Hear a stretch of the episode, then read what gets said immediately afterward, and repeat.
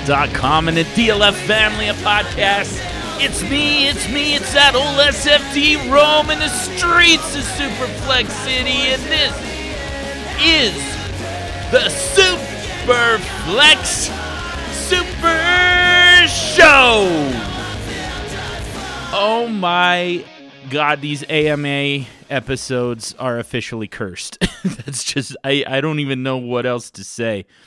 Last time I tried to do an Ask Me Anything episode, uh, it was uh, my equipment went down, um, all of it, basically, uh, and uh, it put me out of put me out of business, put me out of commission for a couple weeks. This time it was my body, my glorious, glorious body that let me down and uh, yeah, I mean, I've been I've been so sick, and then even after I got better, just the complete lack of energy. But I, you know, I'm not not here to to cry on your shoulder about about that. People get sick; it happens. it's part of life. Um, but it's just it's it's really frustrating to every time I try and do an ask me anything episode and, and you know probably some people looking for, and especially in this case, some people looking for some pretty immediate answers to some time sensitive questions, right? And then, yeah, to to just lose the ability to do it for one reason or another um, is uh, is extra frustrating. It'd be one thing if I just you know if I had my own topic, I had my own stuff that I wanted to talk about, and got shut down uh, and you know had to postpone that episode that's one thing. That's that's that's fine. That's whatever.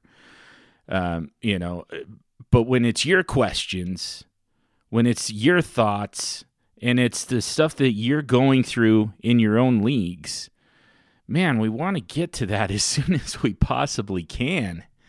We want to we want to hash this out and figure out you know what's the strategy what's the theory here? So um, I maybe I need to just stop asking for ask me anything. I really wanted to to do this though.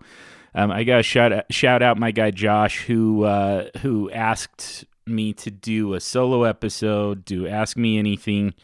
Um, said you know those are always really helpful. I mean I've gotten that feedback a lot, and it always surprises me to find out that you would rather just hear me talk for an hour plus uh, than uh, than having me uh, hearing me have a, a, conversation with one, two, three other people. Um, but that seems to be the case from time to time. I still have a lot of uh, guests coming up that I'm really, really excited about. Um, gonna have to kind of mash the gas a little bit to get everybody in here uh, before the season starts. At this point, it's it's it's so much closer than we th- than we think you know? It's what 3 months a little over 3 months away? It's coming. It's coming for us. Uh so anyways yeah I've got some great guests coming up but I wanted to go ahead and do this go ahead and do this ask me anything episode. And um you know I also got great responses. I mean I always get great questions um, but usually it's like, you know, one, two, maybe even three questions. I got seven this time. I had a lot of a lot of people with a lot of questions. That, that, just makes it that much worse that we couldn't get to it until you know two weeks later. But um, a lot of a, a lot of great questions. A lot that we're gonna get to here. Um, the stuff that I that I feel like is time sensitive. Um, or you know somebody actually explicitly said this is time sensitive. Um, we're just gonna kind of feather touch those. We're just gonna um, we're we're gonna hit those real quick and uh, um, you know just knock them out get them out of the way and and f- kind of focus on strategy a little bit uh, as much as we can today. But um, I still want to answer every last one of these, even the ones that uh, are not really relevant anymore. So let's jump right in because again, seven questions. We're uh, we're we're going to be hard pressed to get this done in a reasonable amount of time. Um, but I just real quick, I just want to thank you all for the questions. Thank you all for the for the support. Thank you for the, your understanding and your patience. And uh, yeah, hopefully we're we're back on track and we'll just stay that way. Um, carry us right into the uh, the start of the season. So, first one from my friend Zach Reed from the Dynasty Dummies, the Tacit Assassin himself. Um, somebody who I need to uh, one of many who I need to talk to uh, here on the Super Show, um, kind of as soon as I can. But he started off. Uh, uh, he he asked our first question, and he asked how high should a QBX strategist be willing to take Will Levis and Hendon Hooker, and also are there other quarterbacks worth throwing later round darts on, in your opinion? So, uh, for those who don't know, Zach is one of the absolute best at breaking down tape. Um, it, he he writes rookie pl- profiles. Um, and you know, I like he he somewhat reads them on the Dynasty Dummies, but in terms of like he writes up these these incredible player profiles, and then they don't get published anywhere that I'm aware of. So like the only way to read them is to ask him, "Hey, like, what do you got? Can I can I see this?" And then you read this thing, and you're like, "This is." This is incredible work. This is the, the you know this is the best breakdown of this particular player that I've seen. so it's just it's always funny to me that it, like he just does such an amazing job with those and most of them don't see the light of day um, but like yeah these are these are questions that uh that zach is asking here that i would love to get his thoughts on as well so uh, we're gonna have to do that episode at some point but so, how high should a QBX strategist like SFD over here be willing to take Will Levis and Hendon Hooker? And also, are there other quarterbacks worth throwing later round darts on, in your opinion? Um, I'm going to start actually with the second part of that question, uh, just because, you know, uh, to me, I, I kind of think that Stetson Bennett belongs in the conversation as well. You know, if you're considering a late round quarterback, if you want to, you know, take some shots at uh at, at you know, quarterback extreme plus type of strategy because right now it is it's it's hard to find, you know, five guys who you feel comfortable about long term. Kind of, you know, we did an episode a couple months ago with Scott Sidlow and uh, you know, eh, he he was we were looking at his roster where he just continues he drafts quarterbacks he picks quarterbacks up off of waivers and he, you know he's got like 12 of them who all are already starters or have a path to becoming NFL starters. Like it's it's crazy. And you know obviously that goes well beyond quarterback extreme. QBX typically is 5 but it's 5 starters and if you can't find the actual starters, I mean, you got to kind of take some extra shots at some guys who not currently starters but could be. You know, Jacoby Brissett is is a type of guy. Taylor Heinicke, those are guys that you consider, you know, adding and and see what happens. You know, maybe Sam Howell keeps that job in Washington. Maybe they go to Brissett because he's just a little bit more, you know, a little bit more. Uh, less explosive for sure. Definitely doesn't throw those YOLO balls uh, like Sam Howell does, but you know, just a little bit more steady, just kind of that veteran presence. Um, uh, you know, and this is the guy who who led that Cleveland team uh, during the Deshaun Watson suspension. He's the guy who you know picked up the torch from Andrew Luck in Indianapolis. Like he he does not shy away from tough situations. You know, so there's a lot about Jacoby Brissett that's appealing, that could be appealing to a coaching staff, and it's all kind of intangible type stuff. Because as far as throwing the football, give me Sam Howell, right? Like he's he's he unlocks that offense. Jacoby Brissett uh, kind of locks it back up, but he's that that solid, sound veteran presence um, that they very easily could uh, could lean towards at some point in the NFL season. But so we're kind of looking for some guys like that. You know, maybe you consider some bridge type of guys like. Uh, uh, I can't imagine Davis Mills starting over CJ Stroud. I mean, Gardner Minshew. It's possible. I don't think it's likely, but it's possible at this point. And it and it, it's too bad because Gardner Minshew was kind of one of my favorite sleepers. But it's possible that the Colts just aren't ready for Anthony Richardson, and Anthony Richardson isn't ready for the pro game, and you see Gardner Minshew. You're not going to have him forever, obviously, but you know, you get an NFL starter for as long as he is the NFL starter. Uh, you know, you take a shot on Malik Willis.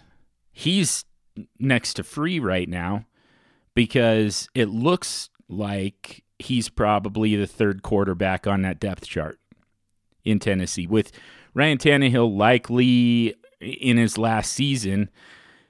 And I kind of think that there are way too many people who are just assuming that it's going to be Stetson Bennett or uh, Will Levis. I'm sorry, I have Stetson Bennett on the brain. Um, he that's how I started the, this whole thing.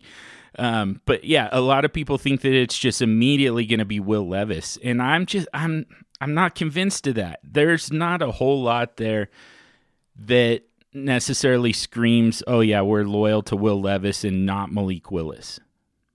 So uh, like there's there's kind of no real indicator of that.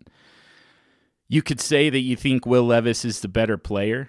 Last year we thought Malik Willis was the best quarterback in that class. And we basically agreed across the board that Will Levis was far from the best quarterback in this year's class. So I I don't know. I, I, I would I'm just saying don't write off Malik Willis. That's all I'm saying there. Um, but anyways, yeah, Stetson Bennett to me is is another one of those guys you kind of take a shot on and see what happens because Matthew Stafford ahead of him, you know, the age is is getting up there, the injuries are starting to pile up. And they don't have a great way to fix the quarterback position anytime soon other than what they already have in house. If Matthew Stafford goes down with an injury, which at this point we don't predict injuries, but it feels feels likely, doesn't it? I think it feels like Matthew Stafford is probably going to miss some time every season until he retires. And he's kind of going to be on retirement watch until he actually retires. So right now, I mean Stetson Bennett, there's there are a lot of ways, a lot of paths for Stetson Bennett to get on uh, get on the field for the Rams. And when you know when that happens, if and when that happens, I mean you're getting the guy who just won back to back national championships. He knows how to win. You know, he's is he the best you know most accurate passer no is he the most mobile uh far from it but he's just kind of one of those guys. And you know, I think that the San Francisco found the same basic thing with Brock Purdy a little bit. Again, you know, it's that Jacoby Brissett effect. It's that solid, you know, unflappable presence and, you know, some some very very strong leadership skills. So, to me Stetson Bennett is is probably the guy that you want to consider in the later rounds. And to answer the first part of the question, I I personally would rather have Stetson Bennett than Hendon Hooker or Will Levis. I think that both of those are a little hot takey. I think the Will Levis one, yeah, I, if you haven't shut off the podcast yet, you're you're you definitely contemplated it. You can be honest with me. I know. I get it. Uh, the thing about it, uh, the thing about Will Levis, again, Ryan Tannehill's in the way, and Malik Willis might be in the way as well. I mean, he's got to, he's going to have to beat out Malik Willis for this job. unless, you know, maybe they move on from Malik Willis. But until they do, they haven't yet. Until they do, I mean, that's who he's competing with. He's not competing with Ryan Tannehill. He's competing with Malik Willis. And I'm not convinced that Malik that Will Levis is the better option for them. If they thought that he here's the other piece of this. If if they felt like he was the slam dunk just you know locked locked down just this is the future of our franchise.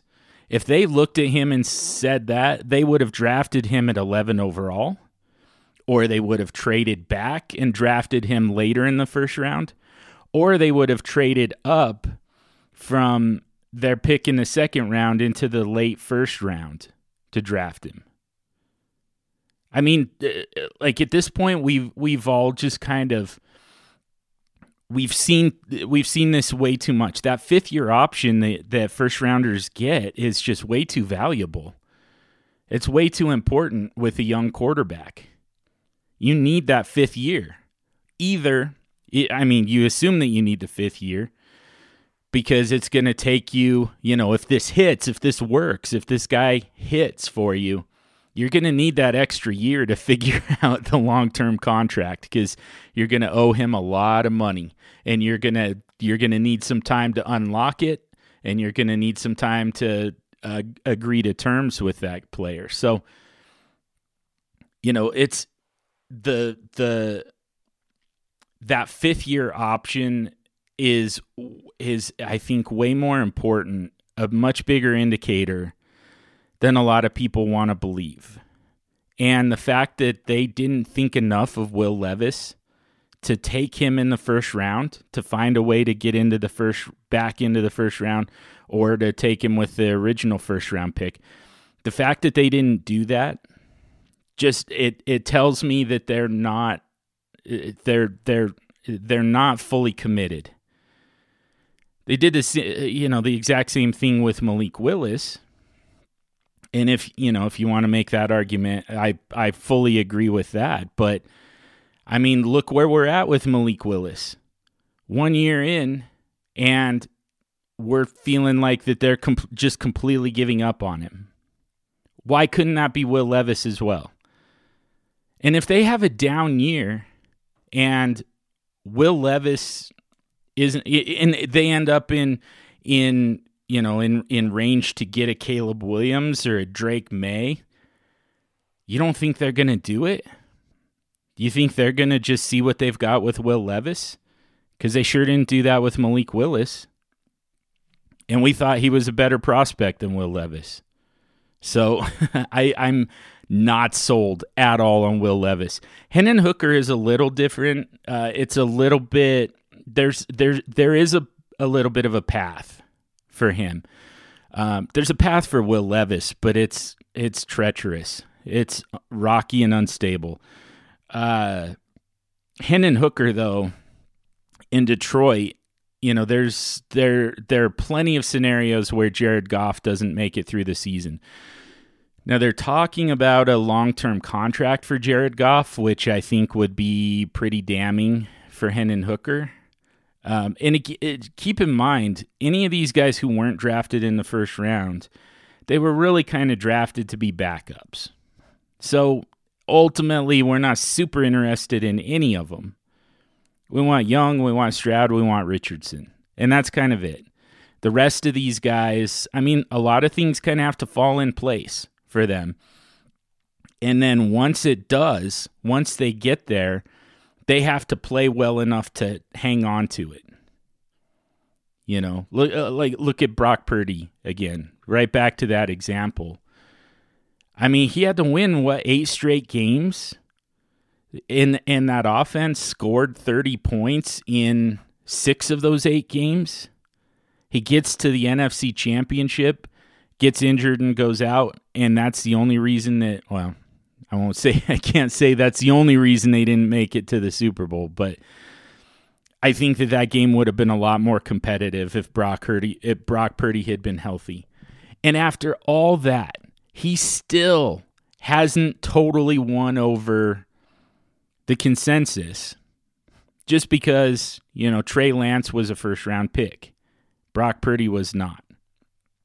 It just it shows you how important draft capital is for quarterbacks. And we know this.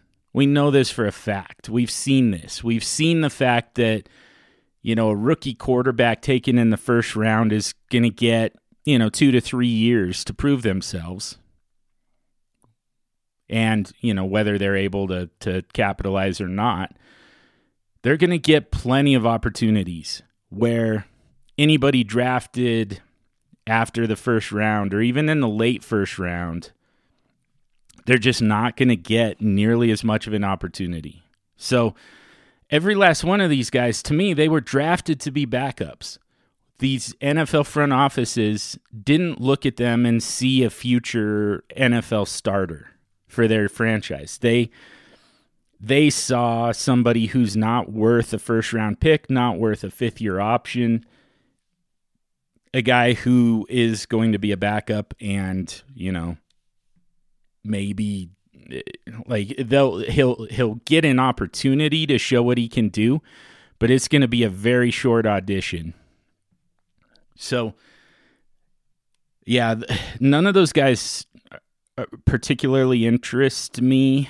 Um, I think Stetson Bennett probably is the the one that I think is the most uh, the has kind of the the most outs. You know, the most ways to get to that starting job. So, um, next question is from Kevin uh, at the boys underscore 22. One of my favorite uh, newer, I mean, he's been around for a while. He's been out here doing his thing at a high level. Um, but him and I just recent, fairly recently connected on Twitter, and uh, it's it's. I mean, I've learned a lot, and I've been thoroughly entertained ever since. So, um, just makes me ashamed that I that I wasn't paying more attention sooner. Um, but yeah, Kevin's another one that I really need to kind of talk to. But he so he he asked a question. Um, so he's current. He said currently in a startup in the sixth round, all these quarterbacks are still on the board. His question. So I mean, this was again two weeks ago. So uh, I assume that they're out of the sixth round in that startup. Um, I I imagine he made a pick at some point, and uh, this is all moot. But we're gonna go ahead and answer it anyways because it's still important stuff. So, of these quarterbacks in Superflex, how do you rank them as your quarterback two? And it's Russell Wilson, Jared Goff, Derek Carr, Geno Smith. Um, and f- first of all, uh, I would say that this is more like quarterback four, three or four for me. Um, generally speaking, uh, the quarterback extreme strategy is going to typically dictate that I've got, you know, two high end starters um, after three rounds, essentially. So, you know, by the time we get to the fourth round, though, and I'm looking for a quarterback three, I mean, these these are probably generally going to be the guys in that range. So, Russell Wilson, Jared Goff, Derek Carr, and Geno Smith. And to me, it's it really kind of comes down to Russell Wilson and Jared Goff. We know how important it is for these quarterbacks to have job security. It's not that any of them necessarily scores more than any other quarterback every single week. Pat Mahomes doesn't even do it. It's not it's not that Pat Mahomes is going out and scoring 50 points and nobody else is doing that. Like it's it, actually happens most weeks that somebody outscores Pat Mahomes. Multiple quarterbacks outscore Pat Mahomes. Russell Wilson, Jared Goff, Derek Carr, Geno Smith. Every last one of those guys has scored, has outscored Pat Mahomes, you know, uh, multiple weeks throughout the season. I mean, maybe not Russell Wilson. that he had just an, a ridiculously bad season. So, so, but again, so it's not the scoring advantage. That's not the. That's not what we're looking for because that doesn't really exist. There's a nice floor that you can get, and that's the advantage with Pat Mahomes is that he gives you a weekly floor. Most quarterbacks don't, there's there's not much of a floor necessarily. It's super super low for most quarterbacks. And it's it's so uh, that's the advantage for with Pat Mahomes, but you know the rest of these guys, it's it's yeah, there's a little bit more floor with Josh Allen than you know than Tua. And there's a little bit more floor with Tua than with Jared Goff and Russell Wilson, but it's not a, enough. It's not enough of a scoring discrepancy for us to really use that as a as a way to make our decisions necessarily what's way more important for us, especially right now, you know, again, not really knowing who are the guys who are going to have some long term stability, who are the guys who are going to have some job security. We don't know that part. And so the thing that that we really kind of cling to is who does it seem like has some job security? Who's going to allow me to go the longest without approaching the quarterback position again. And for me, it's Russell Wilson and Jared Goff are the two guys. Now, again, eh, Jared Goff sounds it sounds like Jared Goff is negotiating a contract extension. That's what gets him into this conversation. If I had been able to record this two weeks ago when uh, when these questions were first answered, you know, I I would I probably would not have had Jared Goff in the conversation with Russell Wilson uh, because it seemed like you know they brought in Hendon Hooker as kind of insurance, and you know it's it's kind of time to sink or swim, so to speak, for Jared Goff. But the the if they're if they're legitimately going to extend his contract, then all of a sudden we're feeling pretty good about his job security. So, you know, I'll I'll take that at face value that that's what's going on in Detroit, and you know he's he's got a, a good offense. He's got an okay offense around him. That offense has taken a lot of hits though.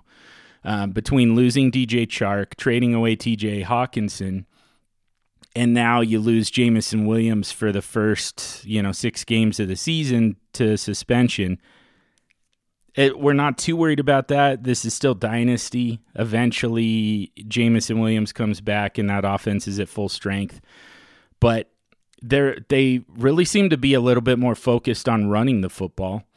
Uh, you know, everything is very close to the line of scrimmage. This is why I don't. I'm not a huge fan of Jahmyr Gibbs. We'll get to that later, but you know, the weapons that they do have outside of Jameson Williams and I guess kind of Marvin Jones, everything else is meant to be kind of short and intermediate. You know, you've got Amon-Ra St. Brown working out of the slot. You've got Sam LaPorta now. You've got uh, you've got Gibbs. You know, this is all short passing. This is all, you know, get the ball in the hands of some guys in space and see what they can do.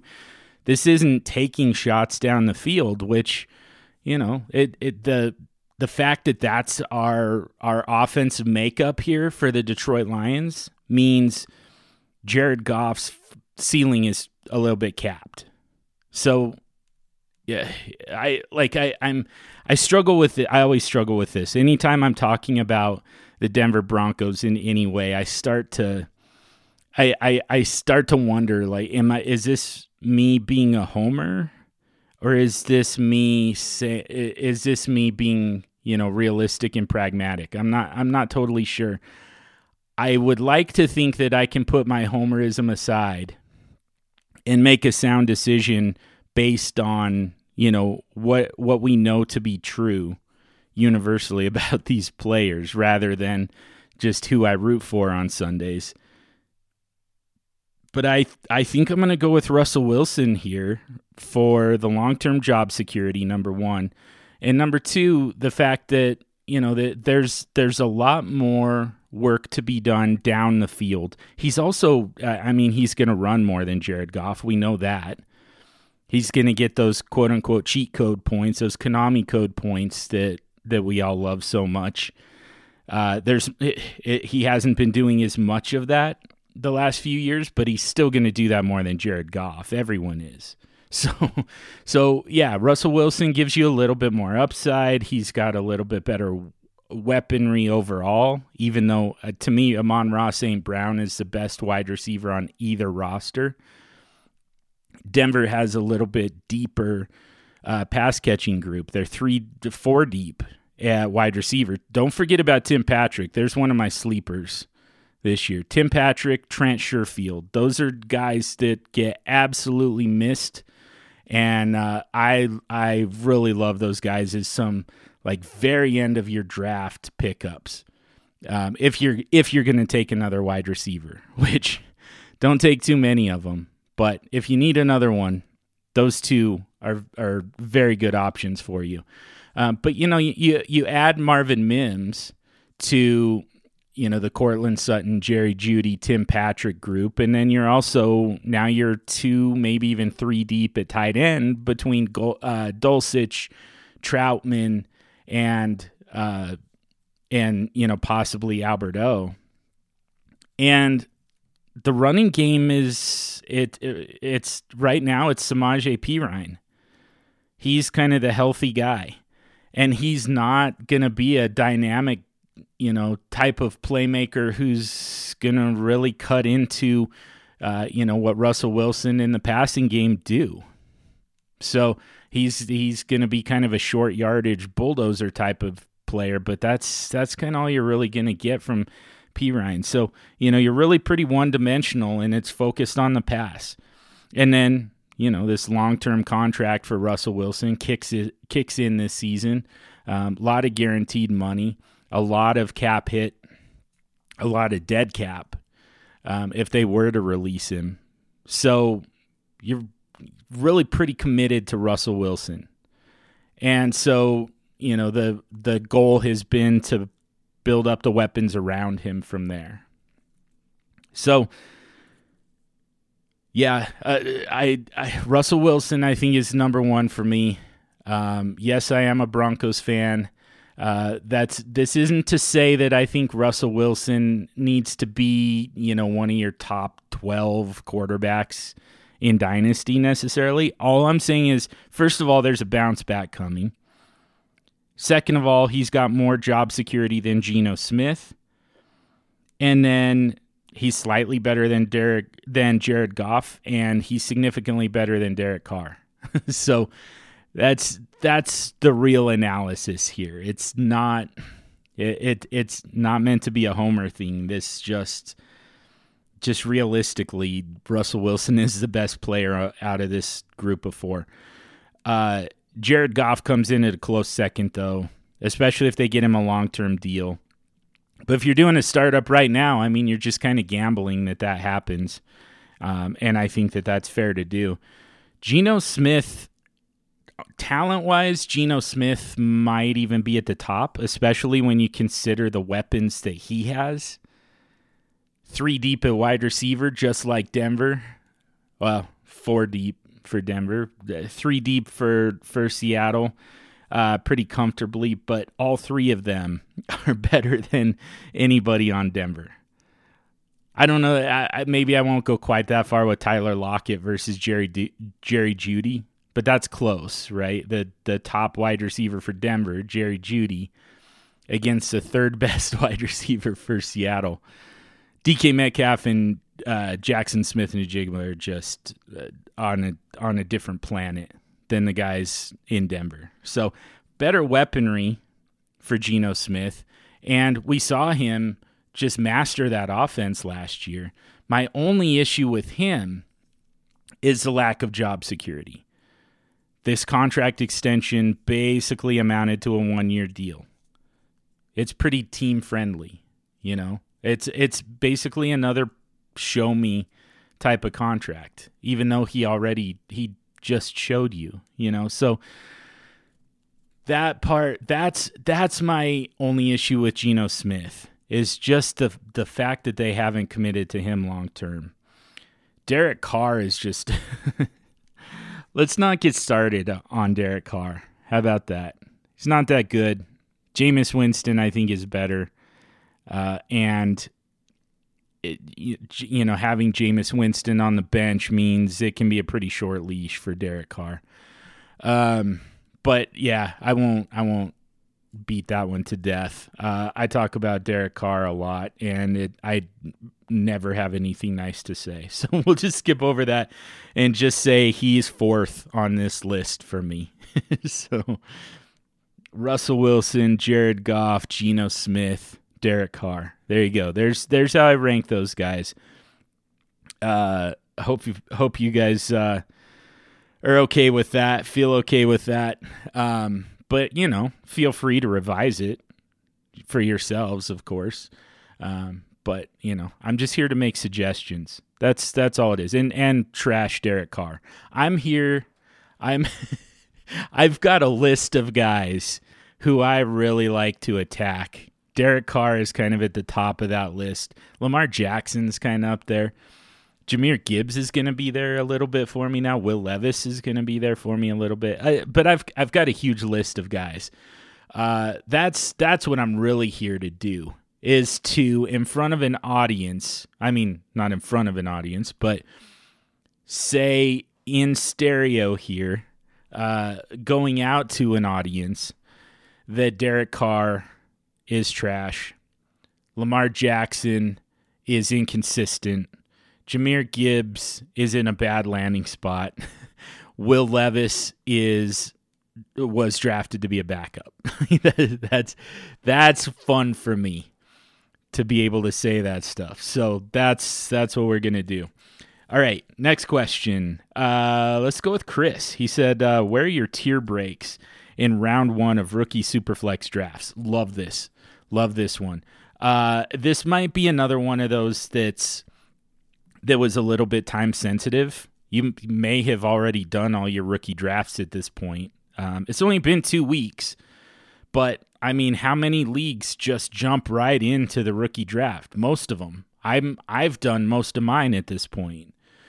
Uh, so yeah, we're it's it's probably too late for me to give you anything super useful. So I'm gonna try and rush through this as best I can. But uh, I, I, it can still be useful if you haven't done a rookie draft or you know maybe you want to m- make some trades because it is much easier to trade for the players once they have turned from picks into players. There's just that there's just that intrinsic value to rookie picks you know? Just just the the that feeling of of excitement of having a rookie pick, that feeling of power, especially when it's 101. You know it's going to be Bijan Robinson, but the fact that it's not yet, and you know there's a there's a potential for you to just go rogue and take a quarterback instead, especially in a superflex league. Like you could do that. You could go nuts and and pass on Bijan Robinson, and everybody's going to be talking about that for for the rest of the existence of that league that's fun you know? Just just the fact that the potential is there even though you don't actually end up doing it. So draft picks are more fun. You make the pick it turns into a player and then you're like okay so now like what can i do with this guy? I didn't actually want him. So he's just kind of like the that you know the the that like pudding or whatever at the salad bar you're just like man that looks good. And then you get it and you're like actually i didn't want this. I'm like lactose intolerant. I didn't this is not this this is not as as cool as i had hoped having this. So yeah there's there could be some trade value here for you to, to exploit based on this. Um, and again it's it's it all starts with uh, are you comfortable with these tiers? We'll see. Bijan Robinson, 1.01, tier by himself. Uh, I don't I, I don't think that you can put the quarterbacks in a tier with him. I don't I just don't believe it, you know. As much as I want to, we know how valuable quarterbacks are and I think that there's an application. No, that actually that's the point. There is not an application there's not really a reason to take a quarterback over Bijan Robinson. He got the draft capital, he got an incredible landing spot. You know, it's there's just nothing really left for Bijan Robinson to there's not really much of a way for him to lose value to a point where you would consider a quarterback, you know, rather than Bijan Robinson. Not yet. We'll get there at some point, but the fact that it's going to be several years before these quarterbacks catch up in value to Bijan Robinson, that just that puts him in a tier all by himself. If I was able to say with a straight face that if you have 101 and you need quarterback help, you can take take Bryce Young. Like that was the analysis I really wanted to. I I was kind of using that before the draft, but that was because we didn't know for sure where where's Bijan Robinson going to be drafted. There was a lot of talk of him going to Philadelphia. He was mocked to either Philadelphia, Baltimore, Detroit, or uh, New England in pretty much every mock draft I, I've ever seen.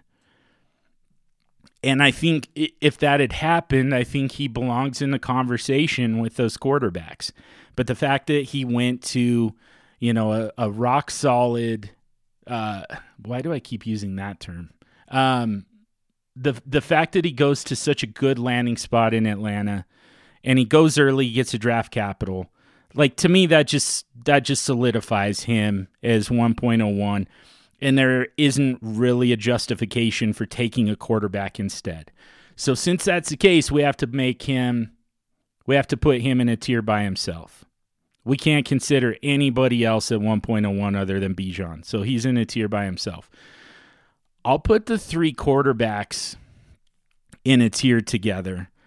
I don't I still don't want to. I still don't love Anthony Richardson in terms of, you know, preparedness, number one. Is he ready to be an NFL starting quarterback? I'm not convinced of that. The passing is still an issue. Uh, you know, the the uh, pre-snap reads, the post-snap reads, the uh, you know, the the looking off safeties and tracking corners and you know all the things that you've got to be able to do as an NFL quarterback is just not stuff that he really has very much experience with. But the thing is, they're going to go straight into an RPO type of offense. This actually has me considering moving Bijan Robinson ahead of Jonathan Taylor uh, in my rankings. Jonathan Taylor still is my running back one overall in Dynasty. I think Bijan Robinson's probably going to get pushed ahead of him because I don't like what it does to Jonathan Taylor's workload to have Anthony Richardson taking the snaps and deciding who ends up with the football in their hands. so uh, and and not only that, but you know, literally taking carries away from Jonathan Taylor. Him taking off and running that that should have been Jonathan Taylor. That should have been a check down to Jonathan Taylor. It should have been an audible to the run. Uh, you know, and and instead he just took the snap and took off with it.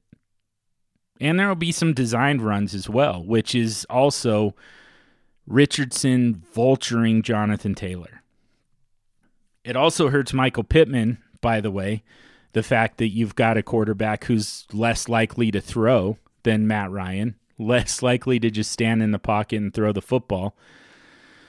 You know, it's it, it's it's not good for Michael Pittman, um, and it's not good for Jonathan Taylor, but it's still such a good situation from day one for Anthony Richardson, assuming he starts, assuming he starts from day one, which I think we have to plan on. Pick up Gardner Minshew and hope for the best, but I think that we're really just kind of assuming Anthony Richardson is going to start from day one. And the upside that he gives you, especially in year one, means there's an application, there's a time and a place where you draft Anthony Richardson over Bryce Young. There's a roster build where that makes sense. Even though to me, Bryce Young, I've got Bryce Young ranked way ahead of Anthony Richardson uh, in my dynasty rankings. I mean, maybe not way ahead, but uh, i am gonna I'm gonna look that up real quick just to kind of fact check myself. But Uh, Bryce Young is quarterback nine. Anthony Richardson is quarterback twelve. They're in the same tier. Um, so yeah, it's it it it's close ish. Uh, I think over time Bryce Young rises and Anthony Richardson probably kind of stays in that low end QB one range. With somewhere along the line, he's going to give you a monster season, QB one overall type of thing. He probably gives you that at some point but you know, in the long term, Bryce Young is going to give you a much more solid floor and just as much upside. So, and same with CJ Stroud. So, those guys are ranked ahead of Anthony Richardson. And I think that you still would rather have those guys as long term investments um, just because they are going to be, you know, uh, they are going to have a, a much higher floor for you for the long term. Um, and there's a lot more room for them to develop and rise. But Anthony Richardson is the guy who helps you win a championship right away. Anthony Richardson is the guy you can put in your lineup in year one and, you know, feel like you're going to get a floor out of him. I don't think you're going to feel that way about Bryce Young, and I certainly don't feel that way about CJ Stroud in year one. But I think Anthony Richardson gives you that. And the other the other application would be if you have two picks between 102 and 104. You know, say you've got 102 and 104. Let's let's just say that hypothetically. And you know, uh, to me, Bryce Young and CJ Stroud, they're back to back in my rankings. Uh, 13th and 14th overall, QB 9 and QB 10. They're just so similar. You know, they're the exact same guy in in my opinion. They're both that good of passers. They they're both mobile enough. They're both pro ready.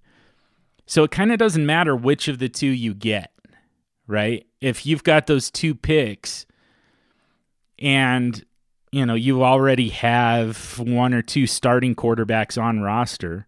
Um, you know, maybe you've got some guys like Dak Prescott already on roster, or, you know, Kyler Murray. But you trade it into those two picks. You know, you're going to get basically the same thing at 104, whether it's Bryce Young or CJ Stroud. So 102 probably actually should be Anthony Richardson in that case. If you've got those two picks, you know, start with Anthony Richardson, get the, the upside, and then you're still going to get that nice safe floor for the long term with your second pick. So, you know, it, it, as much as I've got it ranked, Young, Stroud, Richardson, there's just in there are plenty of of reasons to take Anthony Richardson over those two guys. So I think he belongs in that in that tier uh, for that reason. So now we're at 105. Jaxon Smith-Njigba is my guy. Um, I know you hate that. I know you think it should be Jahmyr Gibbs. What I will say is I'll I'll I think I'll I'm going to put Jahmyr Gibbs in this tier. Uh, but I would prefer Jaxon Smith-Njigba. I would prefer uh, Jordan Addison as well. I think those guys are in very good landing spots. They're very good situations. They got the draft capital they needed. I just I and above all else, like I said earlier, I don't think Jahmyr Gibbs is in a very good situation. You know, there there's way too much competition for target in the part of the field where he operates. He's going to have Amon-Ra St. Brown. He's going to have Sam LaPorta those guys are going to be operating in his workspace. And that's kind of what we were what we've been looking for from Jahmyr Gibbs is the pass catching. He's certainly not going to be your power runner when you've got David Montgomery. They're going to take him off the field in order to get David Montgomery in there for, you know, goal line work, for instance. So they're they're kind of a lot of dings in the armor for Jahmyr Gibbs. The draft capital is great. The landing spot just isn't that good. But I'll still put him there just because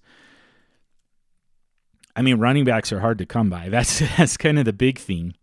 where else are we going to find some, you know, that type of upside at running back from a such a young player?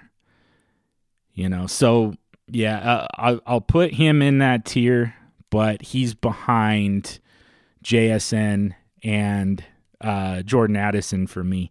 I freaking love Jordan Addison's landing spot.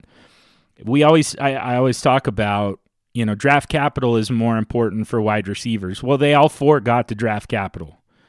You know, they went, they went one after the other uh, between 20 and what, 23, 24. So these guys, they got the draft capital. They were all first rounders. So now you have to figure out all right, so how do we decide between these guys? Well, I'm going to start with talent.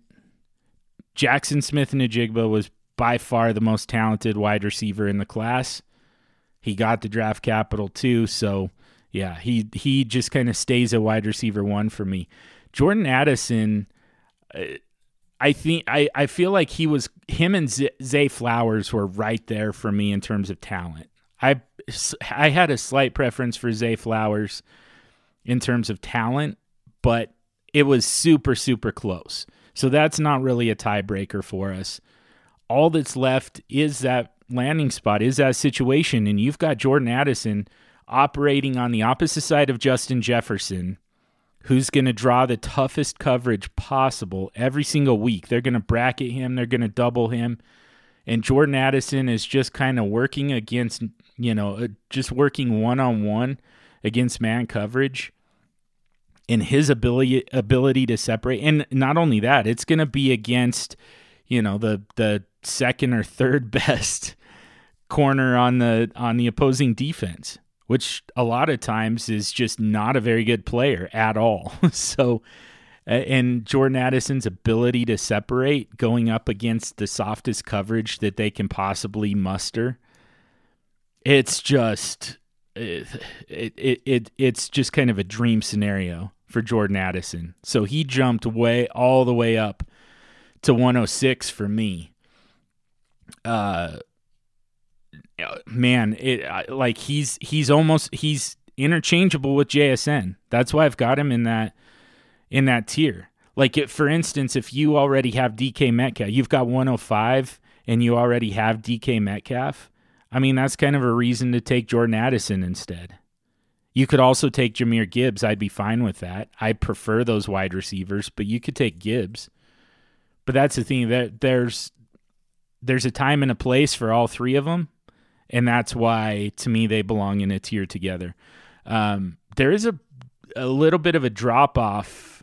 Actually, it's a pretty big drop off after after 107 and uh, and Gibbs. Um, but you know then you get to the, just this massive massive tier and it really is going to kind of come down to your team's needs um, from there so basically 108 through 112 could be any one of these guys it could be dalton kincaid i think that i mean i almost want to put dalton kincaid ahead of the rest of these guys in a tier by himself um, I just I, I can't quite get there. Quentin Johnston, I feel kind of the same way actually. Uh, but I yeah I, I I can't quite justify it. I think that you know it's it kind of comes down to to team needs. You know you don't just you don't just take Quentin Johnston or Dalton Kincaid if you're already set at that position. So I can't quite do it, but I it's tempting. Uh, but yeah, Kincaid and Johnston are, are going to be at the top of the tier. Um, but guys that belong in this tier, uh, you know, obviously Zay Flowers, um, Jonathan Mingo.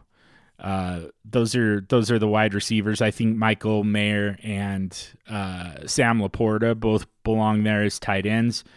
And then the running backs, uh, Roschon Johnson is my favorite, but I think De'Von Achane belongs there. Kendre Miller probably belongs in that conversation. I think Ty, Tyjae Spears belongs in the conversation. You know, every single one of those guys. You could even I I I could easily easily make the case for Deuce Vaughn. And I think you could make the case for Zach Charbonnet. I can't. I'm not going to try and do it. I don't I don't think that there's a great path for him. But, you know, if you do, I there's absolutely no reason for you to take Roschon Johnson or De'Von Achane over over Zach Charbonnet, you know, and go against your instincts on this. Go against your intuition. You know. So Zach Charbonnet belongs in that conversation as well. So it is it's just this huge, huge tier of players. And I think every last one of those guys uh, is a justifiable pick at 108 through 112. So there you go. Um, actually, that tier takes us, I mean, half, almost all the way through the second round. So, um, so yeah, I, I kind of went above and beyond uh, on answering Chris's question. So, um, I don't know if I get some kind of extra credit for that or not, but uh, certainly, certainly believe I should. Next question. Uh, Britt asked, with Pierce surviving the draft, is it time to re to rethink early round four running backs? And so, uh, like I said, we we you know we we've been talking for quite a while now about what matters when it comes to running backs, and it's or when it comes to rookies actually. It's draft capital for quarterbacks you want them to be a first rounder. You really want them to be top half of the first round. But, you know, as long as they go in the first round, they're going to get a little bit of an opportunity that other that the rest of the quarterbacks won't get. They're going to get a much longer audition. Wide receivers, it's just it's really just draft capital. You know, uh, you kind of look at talent from there, but draft capital because the situation doesn't matter the the situation's going to change. If it's a player, if it's a George Pickens, George Pickens is my uh, has always been my favorite example of a guy who was drafted into what seemed like a pretty bad situation with all those mouths to feed ahead of him. And now, I mean, he's he could be on the verge of a wider of being their wide receiver one and possibly be a wide receiver one for fantasy purposes that's how quick that that situation changed. He kind of went from being, you know, looking like he was probably the fourth or fifth option in that offense to possibly being the first option. Second option at worst. So, yeah, situations change. All we care about is draft capital. Um, and then, you know, you use talent and whatever else is a little bit of a tiebreaker. Uh, you know, and like team fit can certainly can play into it, but just overall, we don't care about the situation. Uh, tight end is is really kind of the same thing. Like again, that that situation can change and adjust to a good tight end. You know, it, it they'll if they don't have the opportunity now, they can certainly certainly earn it in short order. But running backs, running backs, all that matters is the landing spot.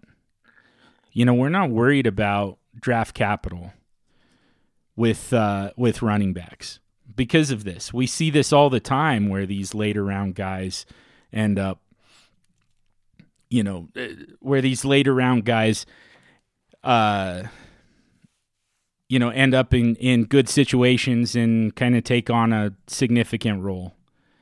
You know, that happens pretty frequently. So we don't worry too much about draft capital. I don't I don't worry about draft capital. So um, I'm not totally sure what the uh, what the stigma is when it comes to round four running backs or beyond round four running backs. I think that people worry a little bit more about their their size. um, I you know I've seen the I've I've heard a lot about Jahmyr Gibbs being 199 pounds, where uh, you know the the cutoff for fantasy viability is you've got to be 200 pounds, and people won't just round up for for Jahmyr Gibbs. You just say nope, he's on the wrong side of the line. I again, I don't like the landing spot for Jahmyr Gibbs. I I do think it's a little bit silly to just say oh yeah, like historically, you know, if they're not 200 pounds, they're nothing. Uh, so, anyways, uh, yeah, like there, there's things that you can look at. Draft capital really shouldn't be one of them. The big thing is where did they land? And Dameon Pierce ended up in a great landing spot.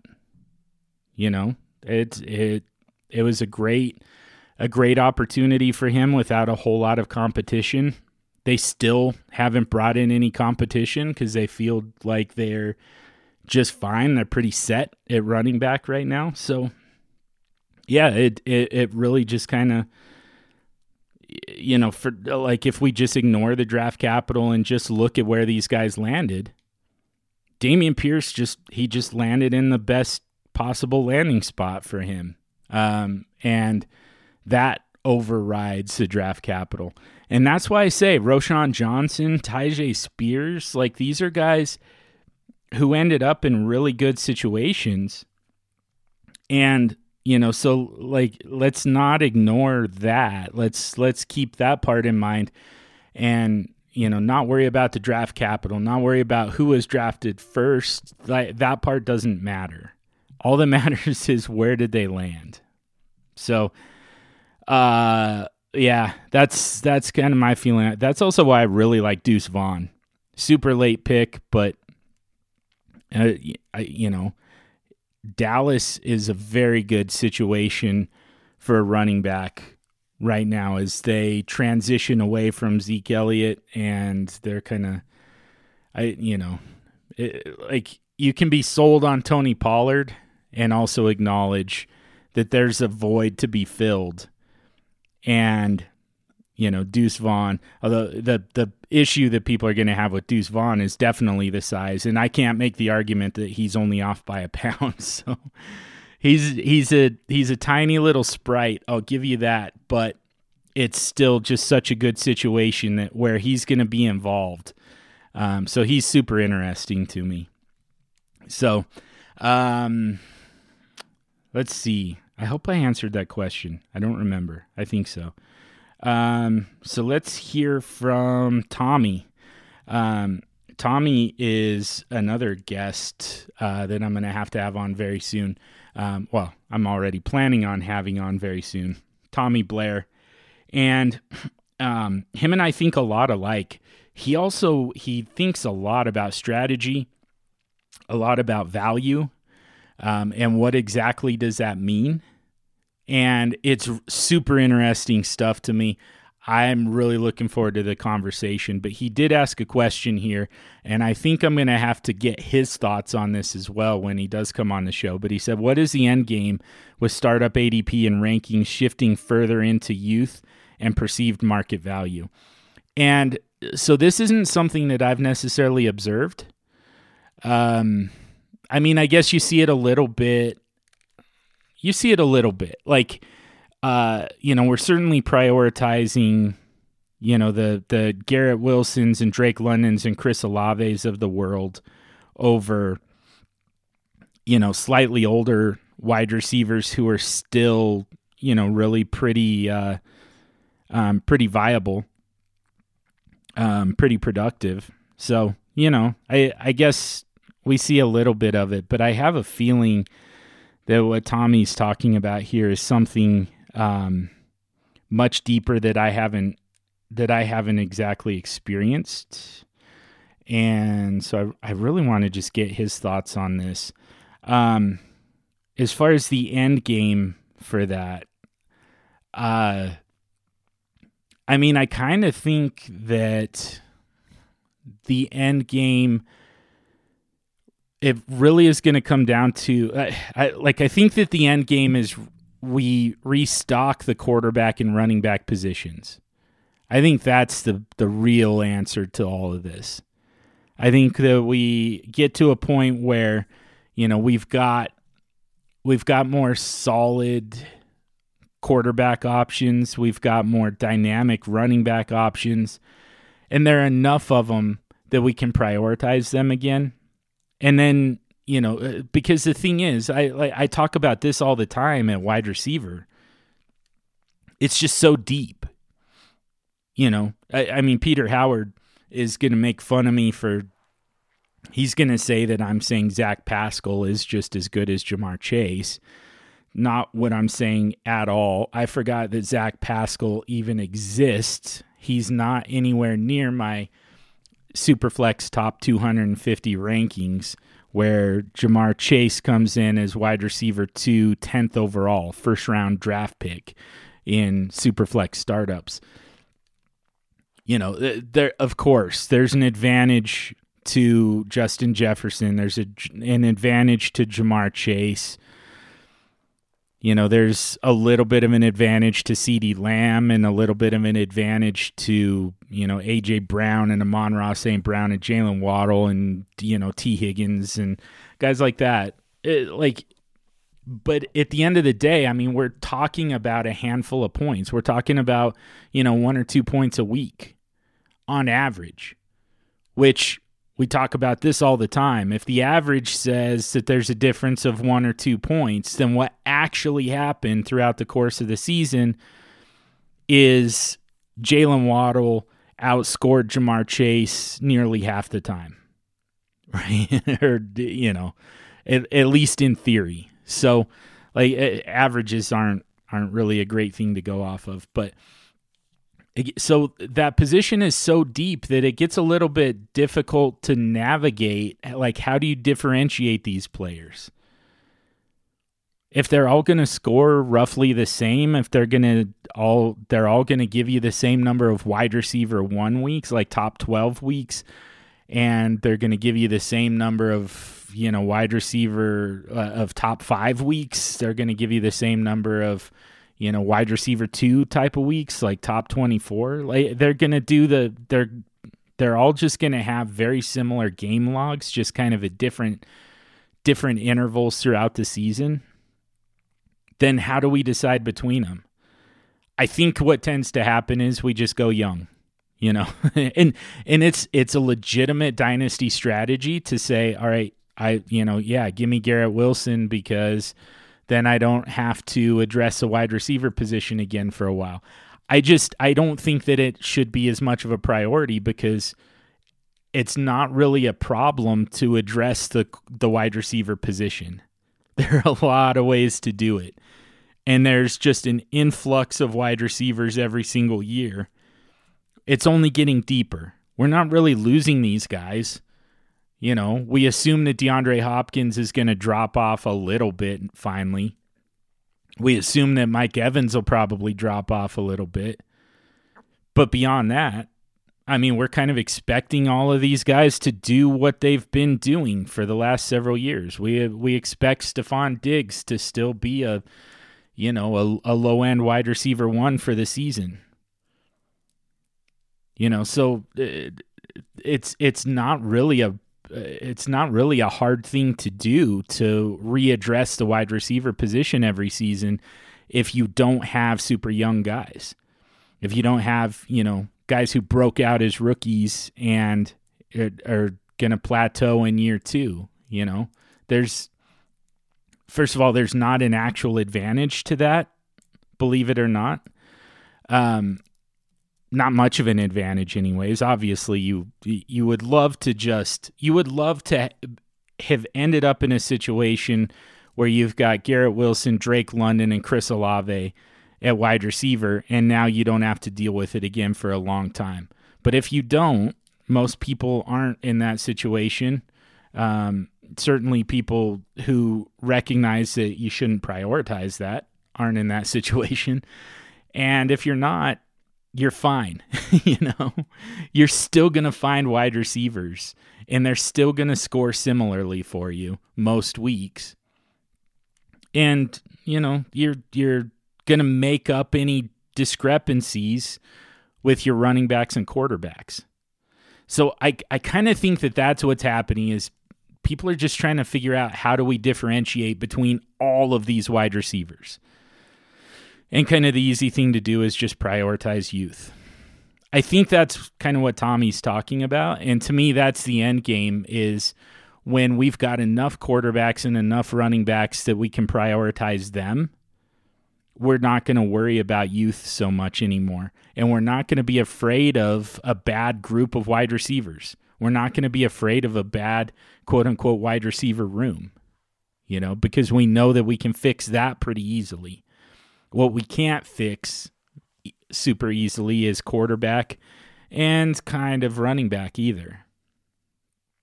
So I I, I kind of think that that's the answer. Uh, it's it's I and I mean tight end is a pretty good example of this as well. I mean we're still just kind of clinging to Kyle Pitts and you know the we're clinging to the rookies because nobody else is doing anything other than Travis Kelce and he's old. So so we're just kind of like all right, I don't know what to do at tight end. I like let's just see what this rookie can do, I guess.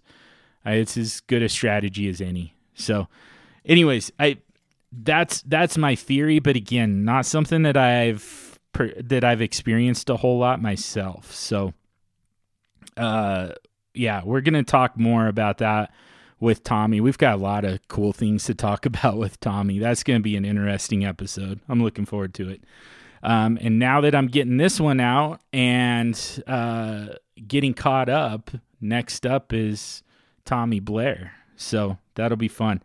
Um, let's see. Sean. Sean asked, "At what point do you abandon QBX in a startup?" Uh, I typically don't. Um, yeah, I generally just don't. I mean, I and I, I like I say it all the time. You know, you kind of go in on, go all in on your best ideas. Go all in on the things that, you know, that that work the best for you. That that make you feel the most comfortable and confident. And to me, that's quarterback extreme.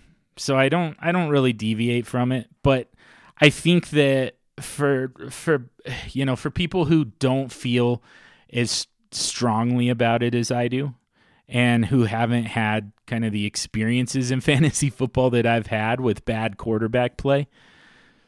If, you know, if you're okay with not having a quarterback extreme strategy, you went in thinking, you know, planning on uh, an a QBX strategy, a QBX approach, and then you got to it and found out that everybody's trying to go QBX I've never seen that, by the way. I don't think enough people actually believe in QBX. I think that it's something that's that's uh, you know probably fun to think about, but not actually do. That's my theory.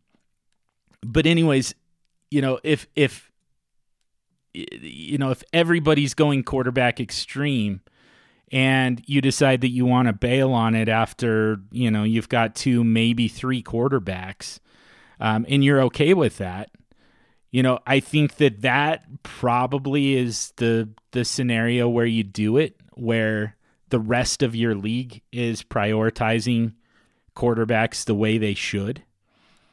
Um, because first of all, you're not going to. I I hate this. I hate this term. I hate this word.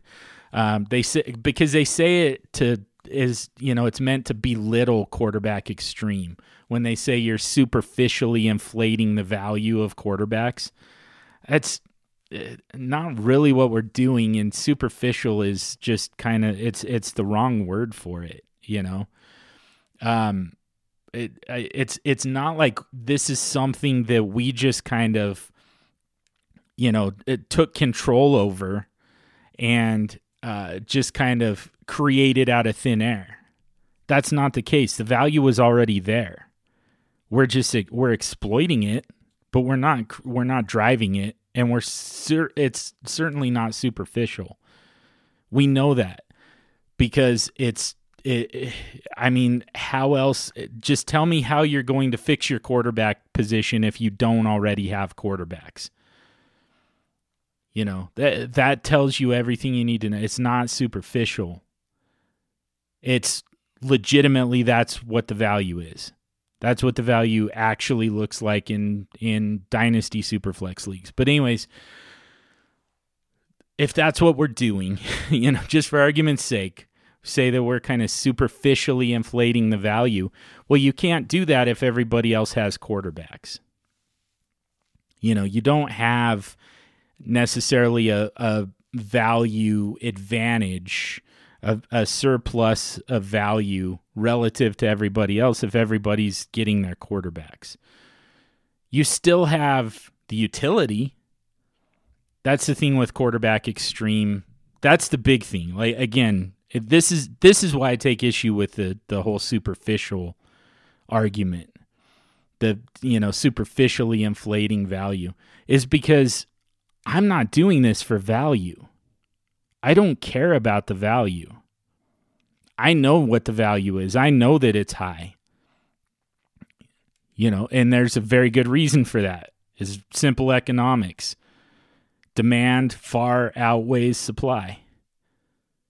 That's not uh, that's not superficial, but again, I I'm I'm I don't care about the value. I care about the ability to set a lineup that gives me the highest scoring upside every single week.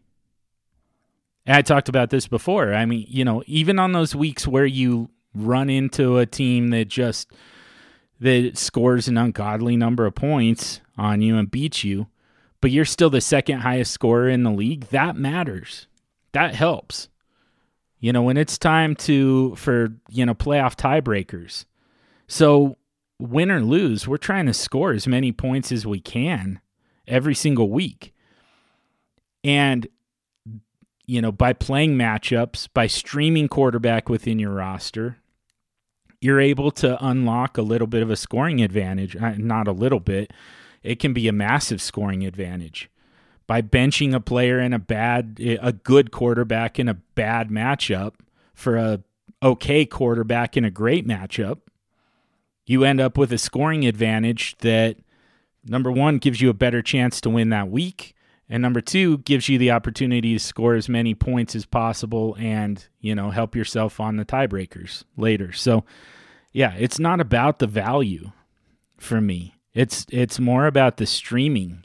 It's more about the the ability to make some roster or some lineup decisions throughout the year, throughout the season. You know, kind of based on matchups. So, uh and and that part that part is still kind of there. So it, that's why i say i just generally don't abandon qbx but if that part doesn't really interest you if you're kind of more of a set it and forget it type of player which is fine. It's it's it doesn't i don't like it but you can. There's there's a lot of things i don't like that you can like. I don't I, I, don't like seafood you know, you probably do. That's okay. You can you can you can eat your eat your uh your scallops and or scallions. What is it? Which one is it? The the little fish, not the uh not the onions, but the the, the little mollusk things.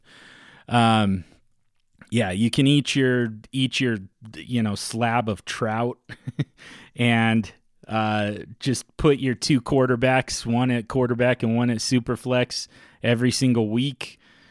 Um, and yeah, it's we'll we'll just kind of we'll just somehow find a way to coexist on this big spinning rock. Um, it's fine. Yeah, like that's it's a valid strategy. Uh, it's just not one that I subscribe to. But if you're okay with that, you know, I think that as soon as you get to that point, as soon as you get to the point where you've got, you know, you've got two guys that you feel uh, that you feel like they're going to give you an opportunity to win every single week. And then, you know, I still think that you want a decent backup. It doesn't have to be a great one.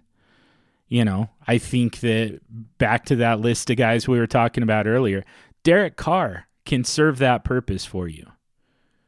You know, just to give you somebody during bye weeks, you know, in case of injuries, um, you know, just so you're you don't get completely derailed by, uh, particularly by an injury. Um, you know, you don't want to lose your entire season because, uh, you know, Lamar Jackson missed the last five games of the season and so you only had one quarterback. But when you get to that point where you've got, you know, those two solid starters that you intend to just kind of rubber stamp start and then you've and then you know a little bit later in the draft you get a backup to those guys. I you can abandon it right there. I think. Basically, you know when you feel like quarterback and superflex are covered, whatever that looks like to you. Is that two guys? For a lot of people, that's two guys, two elite players. Give me Pat Mahomes, Josh Allen, and I'm done. You know, I still think you need a backup, but yeah, I, like that's you can you can do that.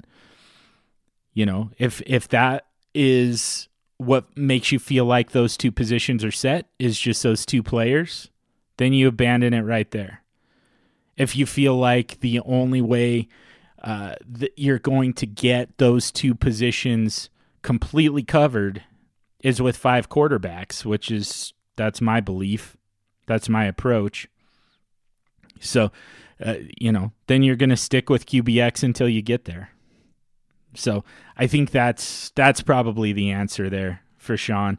Uh, you know, I think that yeah, once once you feel good about the quarterback and superflex positions, then you know you're you're free to stop drafting quarterbacks at any point after that. Um, one last question from my guy Josh. Uh, he's the one who um, who requested this Ask Me Anything session, and uh, I really appreciate that. Really appreciate all the great questions as well. But uh, yeah, I mean, the, kind of the impetus for the whole thing, um, and I I wish I hadn't gotten sick and had to postpone it so for so long because I was excited about this. Uh, especially you know Josh saying, yeah, you know it's it. I I always like it when you have guests, but man, my favorite is just when you go solo and just answer, you know, what's on everybody else's mind. That it's my favorite as well. So that was just kind of some uh, it, it was very empowering and it meant a lot to me. So thank you again, Josh. Um, but he also had a question at what point and for what value do you trade your team's quarterback three for help elsewhere on your roster? Um, assuming the long term value of these quarterbacks is questionable. Is it better to get out while they carry current starter value. Guys like Kenny Pickett, Derek Carr, Jimmy Garoppolo, um, players like that. Um, I mean, I kind of think, and you know, I don't like Kenny Pickett. I know that's why you mentioned him. I don't. I don't think Kenny Pickett is particularly good, but I think that he he does have a little bit of long term value uh, because I think that he's got a little bit of long term job security. That's my guess. I don't, I and I don't feel strongly about that because again, I don't think he's that good, and I kind of think that they're going to realize that at some point, and I think they're going to look to replace him. But I know that the Pittsburgh Steelers are a little bit stubborn when it comes to quarterbacks. They like to commit long term that's kind of the standard that's been set there. You know, Pittsburgh and Green Bay are the ones that it's just been so long since either of those franchises have really had to struggle at quarterback. You know, and so now they're just kind of they're just like, all right, yeah, Ben Roethlisberger retires. We draft Kenny Pickett, and now he just holds down the position for, you know, 12, 15 years. I don't think that's going to be the case, but they do. So I guess we've got to we've got to uh, adjust his value accordingly uh, based on that. But you know, Carr, Garoppolo, those are guys who those feel more short term. Carr got a little bit longer contract, probably could mean some job security. He still has to earn that though. Like I said, Jameis Winston behind him makes that leash a little bit shorter and tighter. So yeah, yeah, I'm with Josh on that one, and I'm with Josh on Jimmy Garoppolo. You know, pretty obviously, I can't imagine that being the long term answer for the Raiders. Uh, but if those are your quarterback three type of guys, I mean, I think Man, this is one that I should have read beforehand instead of just trying to go stream of consciousness here. Um, but I'm gonna. That's what I'm gonna do. Uh, because to me, like typically the guys that you want to trade away, it's the quarterback ones. You know, quarterback one, quarterback two, just because you're gonna be, get a bigger return. You're to get another, you know, you're to get a downgrade at quarterback and an upgrade somewhere else. So there's I don't I, I don't know that there's a great reason to trade away quarterback threes. I think if you're rebuilding uh and it's some you know the the Garoppolos, Carrs, Tannehills of the world, um, even Aaron Rodgers at this point, even though I think he's a far superior player to those to those guys, the fact that he's on kind of on retirement watch you know, I think for that reason you can kind of uh you know, if you're in a rebuild, he doesn't make a whole lot of sense for your roster anymore. Right? So like I think that's kind of the point where you look to get rid of those guys. Um it's just it, the problem is I mean, you've first of all you've got to maintain your leverage you've got to maintain the fact that these are still starting NFL quarterbacks who have value to someone, even if it's not necessarily to you. Um, you know, especially if, and, you know, this is something that Josh and I have talked a lot about. Um, he's, you know, I, last off season, non point scoring season, we were talking a lot about the strategy of tanking guiding your roster to 1.01 for Bijan Robinson for that immense amount of value. Josh did that. It really has seemed to work out well for him. Um, but as a result, he's kind of thinking about doing it again because it sounds like now, you know, we had that that court or that running back with just a ridiculous amount of value coming in with Bijan Robinson. Now it sounds like we're very likely getting the same thing at quarterback with Caleb Williams. Now, I mean, I think that uh, overall 2023 is going to be a better draft, you know, quarterback class than 2024, but it sounds like a lot of people are pretty convinced that Caleb Williams can't miss and that he's going to walk in kind of with Trevor Lawrence type of hype and type of value. And, you know, if that ends up being the case, then the move to guide that roster all the way to the bottom and, you know, to to commit fully to a all out tank within the rules of your and settings of your league, you know, it, it becomes pretty valid, pretty interesting to try and to just guide it to the bottom and get Caleb Williams and uh, enjoy that that windfall as a result, you know? So so I think that's kind of what it would have to look like. Like you've got to have just committed to a down season, um, a complete rebuild. You know, because otherwise, if you've got quarterbacks, even if they are, you know, this range of guys, a bunch of Derek Carrs and Jimmy Garoppolos, I mean, you can win a season with those guys. It's not like you have to have Pat Mahomes in order to win a dynasty championship in superflex leagues. There are a lot of ways to do it. I mean, we had you know Dynasty Outhouse was on uh, a few months ago as well, and um, he was talking about he won a championship with just Jimmy Garoppolo or just Daniel Jones, something like that. One bad quarterback. He just had the one bad quarterback on his roster. And you know, it didn't have didn't have any uh, a quarterback at Superflex and he still won a championship. You know, I was like, eh, don't tell people that, but but it it's true. It can work. There are a lot of story. There are a lot of people with a lot of stories about winning a superflex league with kind of bottom of the barrel type of quarterbacks. And you never know which running backs are going to be, you know, this year's this year's studs, this year's league winners. You know, who are going to be who are the breakout guys? Who's the Rhamondre Stevenson this year? You know, you, you you never know. They might already be on your roster. Uh, wide receivers again. There's just a lot of ways to, to get some wide receiver scoring. So, um, you know, you don't have to have Justin Jefferson to win a, a fantasy championship either.